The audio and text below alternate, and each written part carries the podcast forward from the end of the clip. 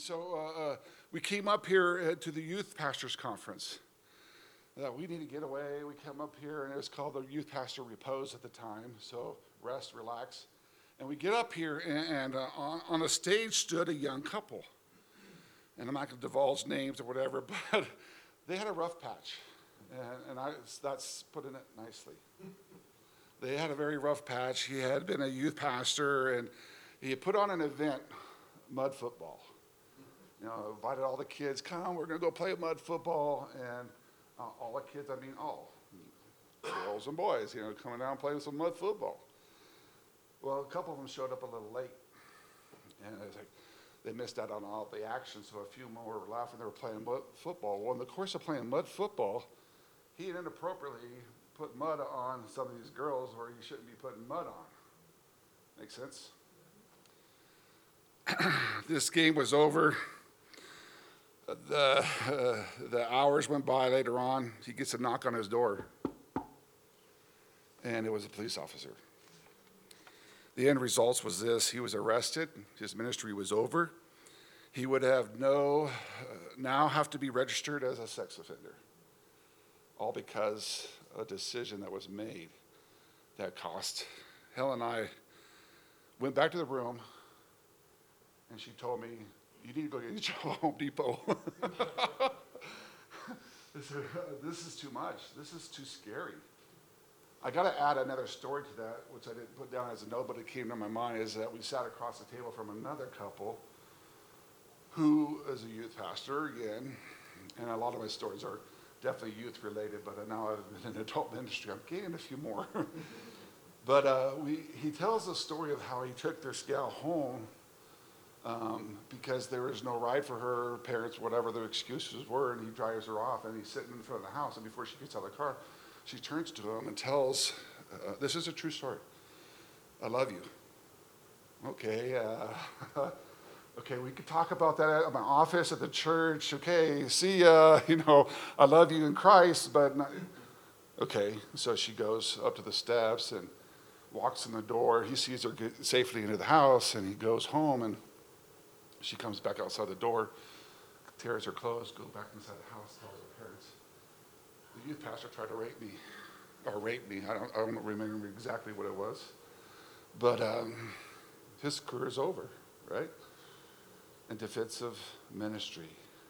That, those are some, I'm leading out with some heavy stories, but they're true stories, and, and they happen. They happen all the time. And uh, I've worked in a youth ministry for over 30 years and transitioning from youth ministries to adult ministries the past 10 years. And uh, we walk through uh, this transition. We ask ourselves, what are the boundaries? Because we've learned I use this phrase quite often, learn what not to do in ministry. So you ask, what are the boundaries? What boundaries do we need to have in place? What boundaries do we need to set up? Do you keep the same boundaries that you did as your youth pastor, now you're a senior pastor? What does that look like? Um, be, be thinking and ready to share what you've learned because I don't have all the answers. But I've learned some things along the way that I don't mind and I look forward to sharing with you. Because I like to hear what God has taught you and what boundaries you've placed. Here is we could keep. Uh, here's what we need to keep in mind. This is always true. Satan's real. The enemy is real. Uh, Satan is out there ready to destroy uh, ministries, ready to take you out. Uh, we we know this for a fact. Uh, no matter if you are working with minors or you're working with the adults, he'll do it whatever way he can. Um, he'll do it in a lot of different ways. Uh, the scripture that was led out with, or the reference to First Peter was led out with by our first speaker, the first session, and he, he talks about the roaring lion, right? Had that imagery. And, and you got to be ready. You got to be aware. You got to be, we got to be reminded. So, uh, in preparation for this, I'm thinking, I need to post First Peter somewhere. I need to see that almost every single day and be reminded. Just a little side note I recently did this seminar at our church from the seminar that we attended with Tim and, and in defense of your marriage and the reality of a spiritual battle. Uh, the churches, sometimes we fail in the area of uh, recognizing and communicating that there is a spiritual battle. We wrestle not against what? But against, yeah, the unseen. And, and it's very, it's very real. And uh, because it's unseen, we kind of don't recognize it and don't, don't give it credence. I'm going to use some of his materials, and I highly recommend you maybe picking that book up, In Defense of Marriage by Tim Muehlhoff. But uh, take your uh, scripture, you can follow along, the words will be on the screen. There's just two main verses. After putting these two verses down, I thought about Ephesians again, about putting what? On. Yeah. And so that would be a good verse to be a part of your uh, notes and whatnot. But 2 Corinthians 2.11, the Apostle Paul wrote to young believers in Corinth in order to keep Satan from outwitting them. He reminds them, he writes this letter to remind them. And so we just need to become aware of the words that were used, the schemes, the deception, the lies, uh, the subtleness. 2 Corinthians 2:19 in this text he's talking specifically about forgiveness, but he wraps it up that last verse in verse 11. For this is why I wrote that I might test you and know whether you are obedient in everything. Anyone whom you forgive, I also forgive. Indeed, what I have forgiven, if I have forgiven anything, I have been for your sake in the presence of Christ, so that we would not be outwitted by Satan for we are not ignorant of his design. And he says, you know what? He's real. He's out there. And he's reminding the young believers in the church there, just as we're be reminding as we look at the text, he's real. Don't be outwitted. Be careful. Be on guard. Let's, let's look at that first Peter passage also. Be sober minded. Be watchful. Be sober minded. Be watchful. Your adversary, the devil, prowls around like a roaring lion seeking someone to devour. you know, I think there's a, dis, uh, uh, I believe there's a, a, a, delusion, I guess you could say, that, oh, he's, he's not going to mess with me, you know. I think a lot of times people will do truly think that. And then, then some people on the extreme. He's in everything. Oh, Satan did this, Satan did that. And I rebuke Satan. Whoa, take it down now let's understand who he is and what his limitations are. And that's what we're going to unpack a little bit. Okay? And we're going to be reminded of, really, because I think a lot of you guys are very well aware of this.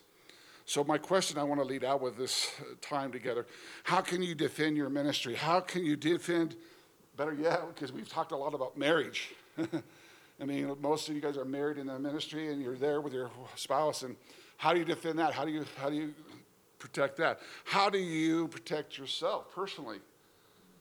You know, what, what is it that you have in place and safeguards? First of all, I want to lead out with have a healthy biblical view of who Satan is. Uh, don't give credit, only give credit where credit's due. Does that make sense? I don't know how many, I, I, because I've been through several uh, men that have been students or leaders of it, I had profs in my life uh, through going through Talbot and I had, uh, you know, Neil Anderson, and I, I've read his books, and I've had different pe- speakers that I've listened to and different material that just emphasize it. The thing that I walk away with the most is don't give credit, only give credit where credit's due. And, and we got to understand who he is. And, and this is really going to be a good reminder. Here's some points to remember the evil exists in this world. I don't know about you, but pastoring and watching social media lately is just like evil's just reared its ugly head in so many different ways, and it just resonates to me. And I'm thinking, and it really has to do with thinking and philosophies and values, and it just, it just, and it kind of like, it does break my heart in a lot of ways. Just, oh man.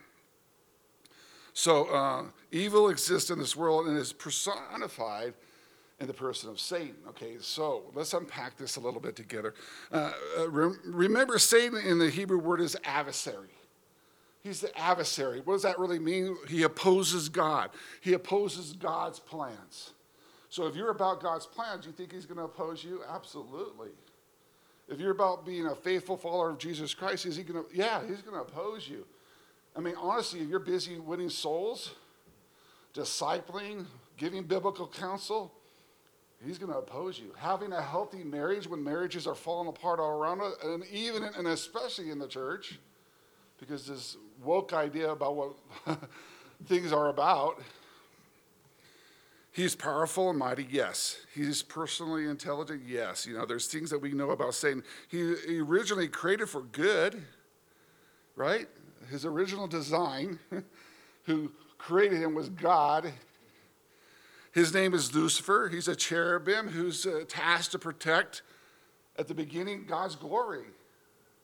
Remember that about him in scriptures as you studied it? However, his original sin was what? Pride. I want to be like God. I want to have my own little domain and my own little kingdom. His wisdom was corrupted and it just took over him. And so uh, Satan is arrogant and, and he wants to be like God. Scripture establishes that. You can look at Isaiah 14, and he, he's, he's personified with being a very deceitful, subtle, but wise individual.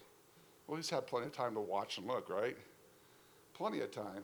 And uh, he's powerful, he's mighty, he's uh, jealous of God's ambitions to have that personal relationship with mankind who he created. Let's remember some things. He stood in the presence of a flawless God. You'd think he would know better. I preached through Revelations recently, and I'm thinking, why doesn't he quit? what is, he, and he doesn't quit, even to the end. If your theology puts him in the position of uh, being chained up for a thousand years, then all of a sudden released at the very, very, very end, if your theology takes you down that road, it's like, even then, what does he do? He gets up and he sees and he turns people away while God was reigning on the roof. It's just crazy to think about this for any kind of length or depth. So we know that Satan is, uh, is arrogant and he wants to be like God. And so he stood in the presence of this flawless God. And as a result, his admiration for God turned to jealousy. And so that's who we're up against this jealous fallen angel. He, he wanted God's standing and he wanted God's authority, and he didn't get it. Bottom line, and he won't ever get it, although he's given this earth to roam and rule. Quite does a quite doing a quite a good job at messing it up. That's for darn sure. He's forever haunted by the fact that he cannot be God. It's just that's that's that's that's who Satan is. Once he sinned, God stripped him of that position of hey, you're going to be in charge of this, but you're no longer now. I'm kicking you out. You know that part of the story him and a third of the angels being cast out of heaven. And so once he, he sinned, God strips him of this. And originally he was the highest. He had this great prestige and he wanted to even be higher and he, had a, he wanted his own dominion.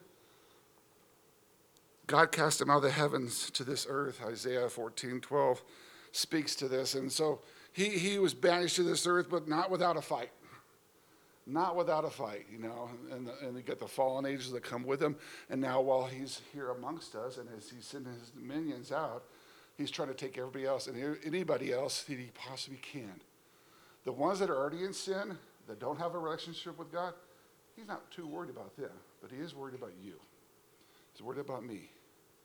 He's worried about those that are faithful followers of Jesus Christ, those that preach his word. And so, joining in his rebellion, he thought he would come when creation started and, and work his stuff. You know the story in Genesis 3 1 through 6. Did God really say that, Eve? Is that really true? And then Eve goes, ah, Here, honey. you know, kind of a sad narrative story, but it's true. He deceived them and they bought into it. And they didn't trust their God that created them. So Satan will always be in total rebellion against God, and he's, he's very active today. He's very active in leadership. you go like, hey man, I can see it in all the leaders, especially our own, you know. he's active and it's real. It's, it's, and we need to be aware of that. That's all I'm saying, really. So, just a few more facts about Satan. Well, Satan is, is God's adversary. He is not God's equal. Amen, amen, amen, right? He is not God's equal, and he is a creature, not a creator. And we got to draw that distinction and remember that and bring that into mind. So he's a creature, he's a created being, he's an angel, but he's not the creator. And that's who we serve.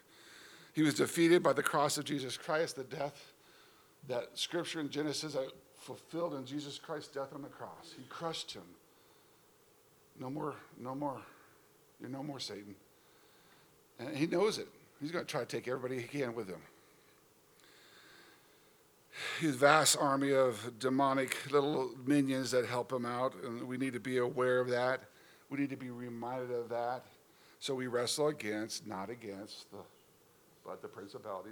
You know the story, you know the verse. These demons uh, set up snares for the believers. They get in there and they kind of twist things and they make you question and they make you doubt. I want to quote Tim from Tim's book at this point. The scriptures tells us that the earth is Satan's domain, 1 John 5 19. Even though he knows he'll eventually lose, that is Satan, he will eventually lose, he still fiercely defends his territory. He doesn't back down. He's going to keep and take as much as he can and as much as you and I with him, if he can. We're in Christ Jesus. Nothing can separate us from what? Nothing can snatch us out of his hand. Claim those things. Know who you are in Christ. He's roaring around seeking those whom he devour. We touched on First Peter, those around him. He desires uh, them to be people that follow after him and worship him, not God. Remember who Satan is. Point is, I would ask, he's, uh, I would ask, he seeks to devour your ministry? I mean, I'm asking that question. Is he trying to devour your ministry? Is he trying to destroy your ministry? Could you think of ways that that happens? Could you think of things that you need to put in place to help it not happen? He seeks to uh, destroy your calling. I don't know how many times that I uh, was challenged on my calling. And for whatever the reason, uh, well, I know the reason. The Spirit of God was within me where I said, I don't question my call. Even when we walked back to that room that one day and she says, You need to go get a job at Home Depot. I wasn't called to work at Home Depot. I was called to do ministry and student ministry specifically, and I was in it for the long haul. God had to pry me out of that position and move me on to another position because I was in it for you know 50 years. Almost made it. Uh, he, he seeks to destroy your calling, and he seeks to destroy to take you out. So, really, this is a reminder, right? It's a reminder. Uh, second way we can defend your ministry is this know the indicators of spiritual warfare. Know the indicators. What do they look like? Maybe what, what has happened around you? What's happening to you? Uh, and I'm going to touch on even one that was mentioned during our, our conference time here. Uh, suggests that there are five top indicators of spiritual warfare. In his, some of his research and study, comes up with these five different ones. Inappropriate anger. Okay. Been there. Sense of impending doom. What do I mean by that? You might experience financial issues, parenting issues, health issues, anxiety about losing your job, stressful ministry situations. Man, this isn't going to work. Oh, this is difficult. He uses those things, and those are those will weigh upon you mentally, psychologically, and there's this impending like, is this really worth it? It's costing. Violent dreams. Remember what he preached on? He woke up and he fell in his children boy's room and was praying, and he had this dream. Tim tells the story of him and his wife, and he had this dream. And he went to his elders and he t- spoke to his elders and goes, That's spiritual warfare, Tim. We need to pray for you right now. And it's like, you know what? It's real. No longer believe the best about God. Have you been there? No longer believing the best about God. That usually happens because we don't understand who God is. We've been in ministry long enough. Helen has a really good friend. She just doesn't understand who God is. I mean, she's walked with God, I've been in church all her life, but she doesn't understand who God is. So therefore, she walks away and doesn't necessarily believe the best about God and that He wants the best for you and I. And and we've heard that. He cherishes us to lean into Him, to trust Him, to surrender things to Him, to have a relationship with Him. No longer believe the best about yourself.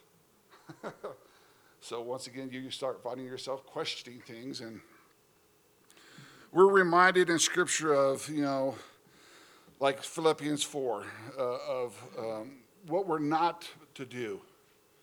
And when it comes to walking with God, we're not to be anxious about anything, but in everything by prayer and supplication with thanksgiving, let your requests be made known to God. And the peace of God, which surpasses all understanding, will guard your heart and your mind in Christ Jesus.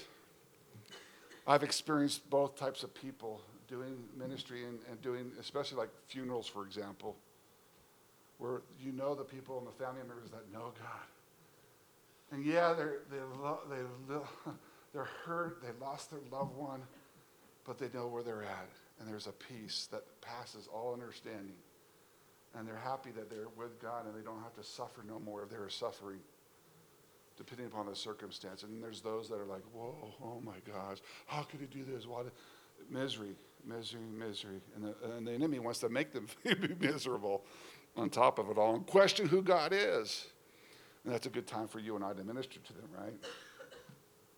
Romans 8, 3, 9. This is really speaking to who we are in Christ positionally. And so, nor height, nor depth, nor anything else in all creation will be able to separate you from the love of God which is in Christ Jesus.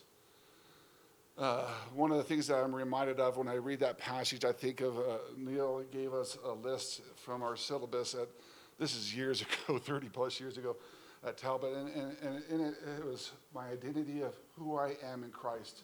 And I heard Helen reference that about our kids when they were being attacked, and, and we tell them, you know what, this is not who you are. This does not define you. You're a child of God. And Michelle Anthony, she wrote in her spiritual parenting book about how her daughter messed up royally, if that name's familiar to, to you. But anyway, she writes in her book, and she says, you know what, a child of God, her daughter writes back to mom, a child of God is like this, and she talks about her identity in Christ and who she really is. The point being is spiritual warfare is no joke. So hopefully this is a time of just reminding us and encouraging us. When we took on ministry, and, and I'm going to fly over to this part especially, but because I want to definitely interact with you guys. Uh, a pastor, pastorate in Hemet, California, and so we walked in this uh, a few years. The first few years were truly what people would say no honeymoon. it was a bit of a challenge. And we kind of knew a little bit of that coming in, but we were not like seasoned veterans. We had about six to eight years of volunteer part time positions of student ministry stuff, and then we're walking in and taking on this ministry. And uh, I was followed around, I was questioned. I was attacked. Uh, I was saying, I was teaching unbiblical things. Or uh, I mean, this thing, fire dart, fire dart after fire dart after fire dart. And the business administrator questioned, "Oh, what are these receipts about?" Well, I bought I, I bought some things for a game, and he thought I was just buying some things for myself. I mean, thinking everything was questioned, which is fine. But you know what? It kind of gets a little personal. It's like you don't trust me.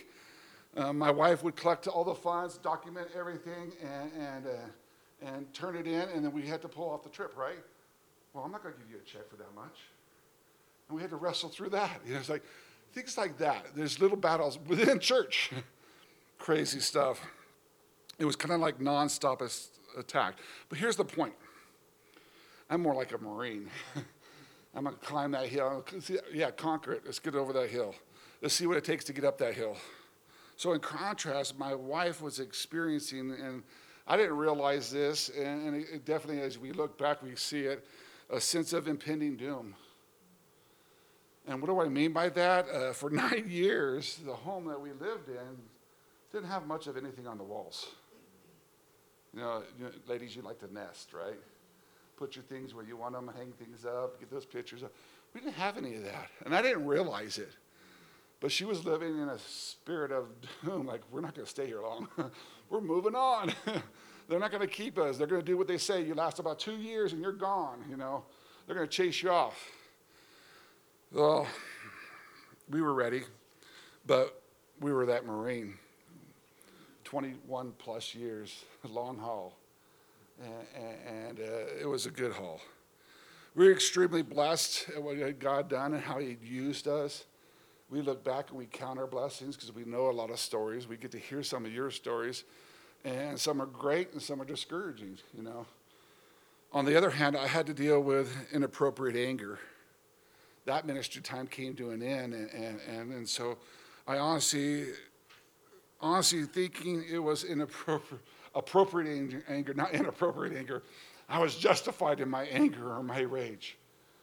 And, and uh, I worked under five different pastors, outlast them all. I was at a church where I was the pastor for a week till the new guy was called. but I mean, losing all your men on staff and just stay, sticking it with it. And so, uh, one pastor constantly did some things that I worked and served under. So sometimes the, they'll use the staff that you work with. The enemy will use it, but he'll throw lobs out there. Hey, have you thought about this? Have you looked at this? I heard about that. What are you telling me? You don't want, well, just tell me if you want me to move on. I mean, well, another one was jealous. And, and at least that's my interpretation. I, would, I was deeply rooted. I was deeply invested. I cared about these people. I loved them. I poured into them. My philosophy of ministry was to train up the next generation, teach them to serve in the church, to love people, to get their eyes off themselves, to own their own faith. That was the passion, that was desire. But the enemy was doing everything to destroy it. And there's a lot of stories built into that over the years. But the jealous situation that I was dealing with at, at the end, uh, being asked to step down and move on, that was hard. It's like, okay, I'm not questioning it. what's the problem? I mean, be honest with me. You know, couldn't just, you know, just need you to do this. All right? It took about two years to overcome that inappropriate anger. And it didn't want it to stop me, didn't want it to change me. The first year, I kind of, nine months or so, used it to heal them. I didn't give us much time to heal, probably. But I was right there at another small little church that we helped from our, our daughter, our, I say it right, our church planted this church, so we had a daughter church. And so we stepped in there as kind of a, a place to kind of stabilize as we're seeking and candidating at else places. And Satan could have easily, my point being is this my, Satan could have easily have taken me out. And I could have said enough's enough. And and I think my wife maybe even said that. At the time, he had provided. I thought, you know, I've prayed about bivocational, and I've been doing bivocational ministry for nine years. It's not until this year that I've not chosen, I've chosen not to go back and try to find it. But then now I'm kind of like with COVID hitting and all that stuff the past couple years, people leaving the California. I'm thinking, okay, Lord, maybe I need to find another side income to help sustain a ministry because I don't want to see this ministry close its doors because that's another thing that the enemy wants to do close churches. And he's doing a good job at it, right? So the point is that I could have easily been taken out. So watch out for spiritual warfare. It's real. Third way we can defend. Now I'm going to shift gears a little bit. How do you defend? How do you protect? We realize that there's an enemy, there's spiritual battle, there's the flesh, and all that stuff. But you know, how do you protect? How do you establish strong boundaries to protect you and your ministry? What have you done? Maybe I should say. What have you learned along the way? Let me give you a few. Let me share a quote first. D.G. Kyle wrote this in regards to slow and progression of sin. We do not fall in a moment. This is a quote. Rather, the predisposition to yield to sin has been forming building, germinating, but not necessarily consciously so. He states this conclusion Satan plants subtle, sublime, often subliminal ones. He influences an attitude, he wins a minor victory, always in preparation for the big fall. And I let out with some big falls, huh? Where they, oh, that's no big deal, we could do this. My goal in ministry was to prevent the big fall.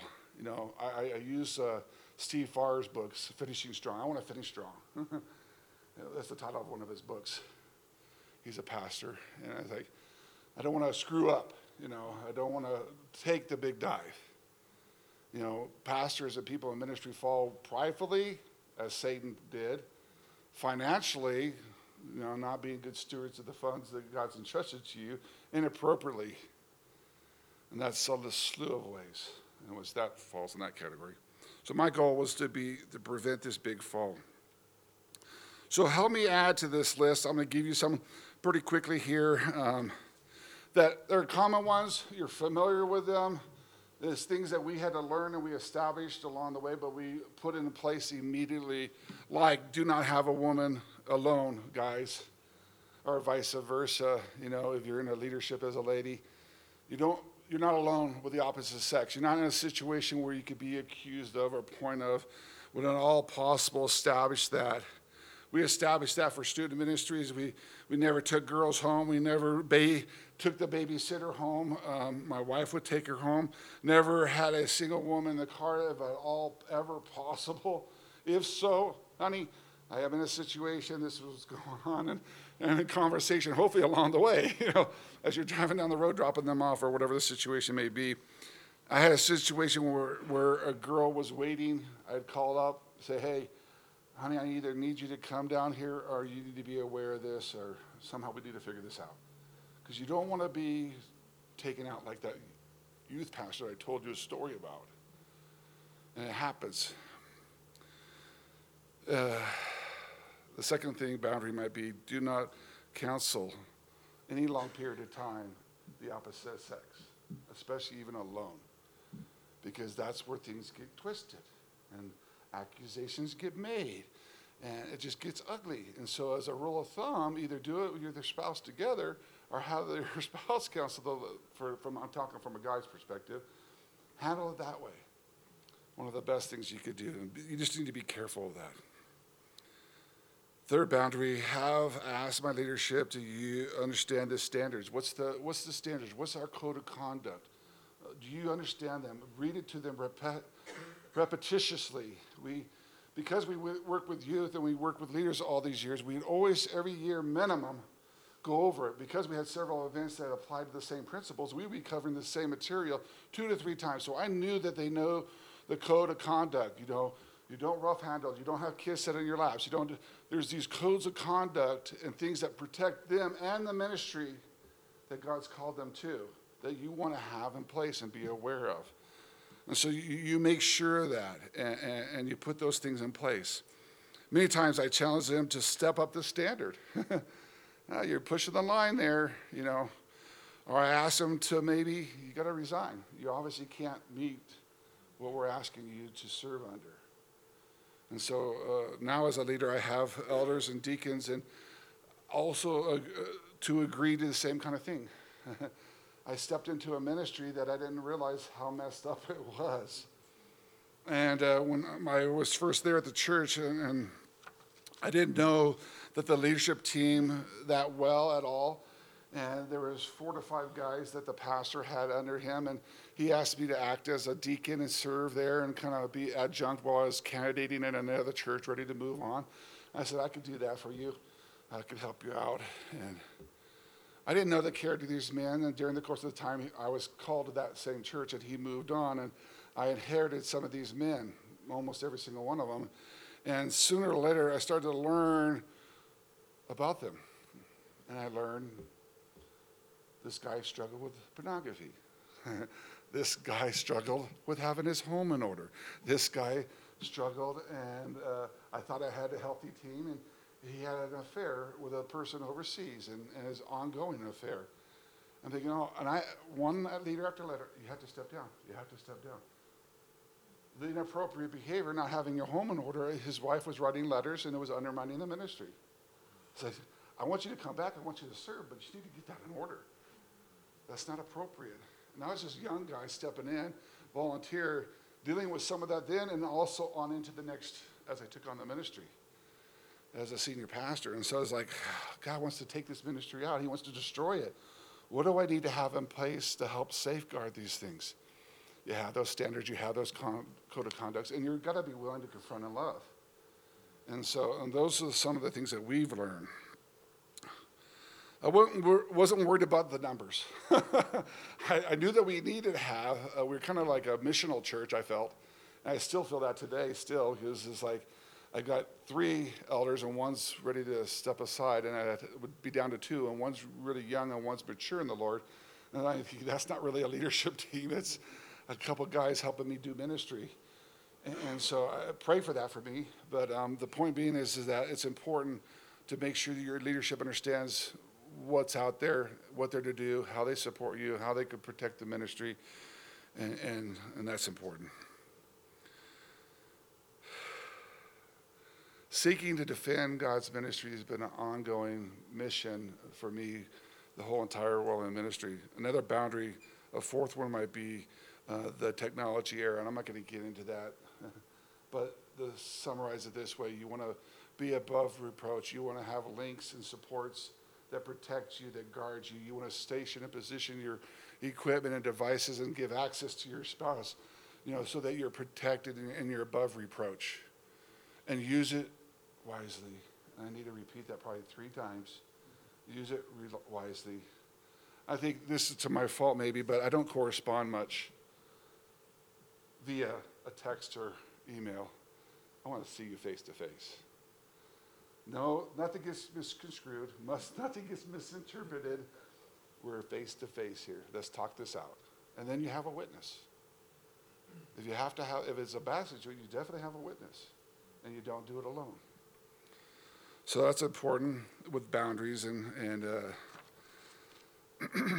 my intern staff that I had serve under me, I, I really kind of honed in on them a little bit because I told them, I said, what you do could put me in jail.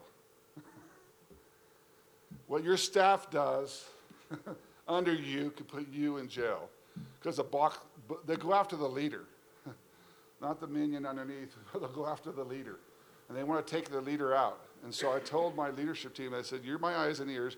I need you to be above reproach. I need you to be above reproach in every single area possible. And so you need to be careful." And if they weren't, I said, I'm not going to deal with it. I'm going to call the police and let them look at your computer if you're struggling with pornography or whatever it may be that's inappropriate.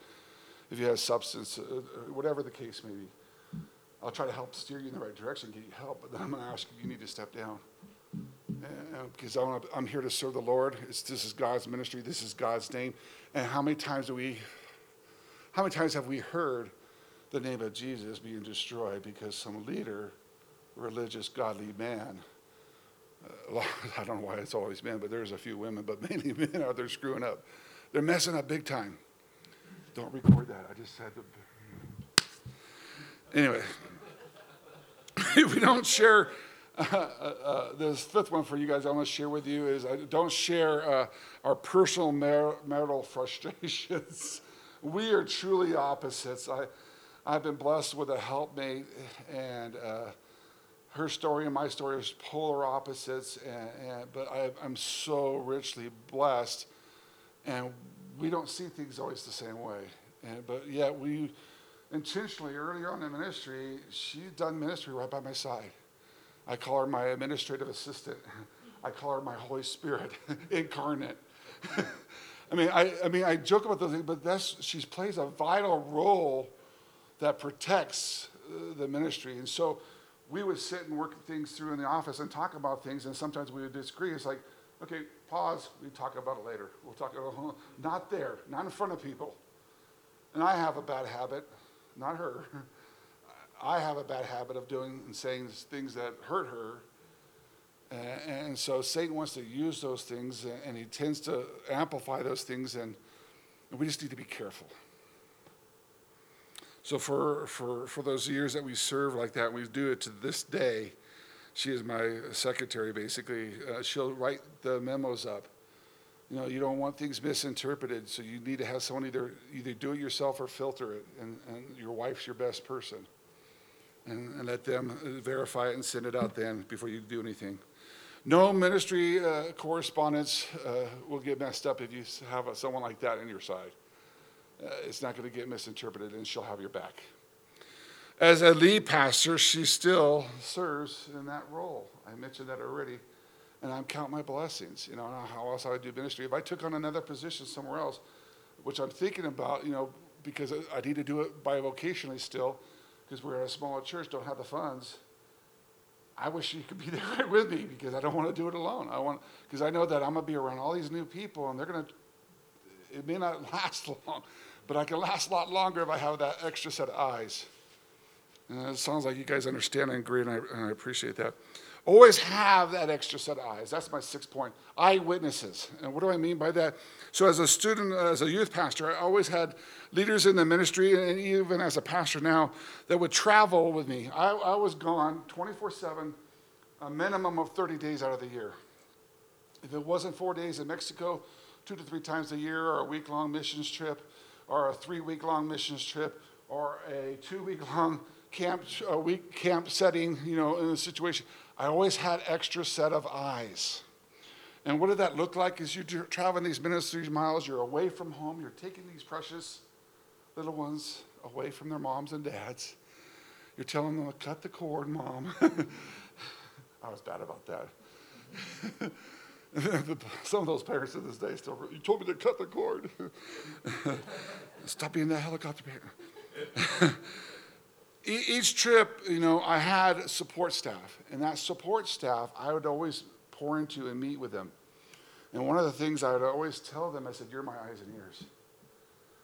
I need you to be catching things that maybe I don't catch or see.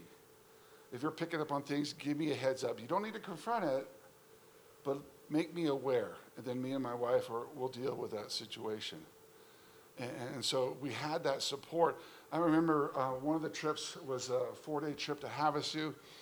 I, got my Class B license. I'm driving this busload of kids, and I'm going down the pass on into Palm Springs. This is a steep hill. This bus can only go about 55 miles an hour, but I got it up to 70. and no sooner did that, that happen, shortly thereafter, one of my sponsors came up to me and said, Troy, you're driving the bus way too fast. You could have cost, you could have taken some lives out. And I said, you're right. I had to apologize. You know, I was, I was, I was driving way too fast. I kind of got a left foot, I guess. And so you guys got to do things like that even. Have a sponsor. They'll come up to you and, and, you, and you're able to be approachable and confront you and call you out. Um, let me keep going here really quick so we have some time at the end. So there are my eyes and ears, and, and, and you want to be above reproach. And uh, I've never tr- traveled alone on any trip without that. That's always important. So 30 plus years, and, and, I, and I'm not being called into court. Praise the Lord for that. You know, this is 40 years later here. Here's the point if a situation comes up, it, it'll always be your word against theirs. And you guys are aware of that. All parents will always take the side of their kid, right? And so, as leaders, we always had eyewitnesses, and it's a core value. And so, my core value and the thing that I would say in defense of ministry is two, three deep. I don't know if you ever heard that statement, but it's been a mantra of mine. You want to be two, three deep. If you get all, we're a small church. It's hard to be two or three deep. I, I constantly ask, who's down in the nursery? Who's with them? Oh, an adult and a kid. Uh, is there another adult? We're, we're small, we're short. The number's only at 40 right now. I don't have extra help. Okay, let's do what we can. We put cameras in, and but be two, three deep. Protect them, protect yourselves, protect the ministry, protect God's work.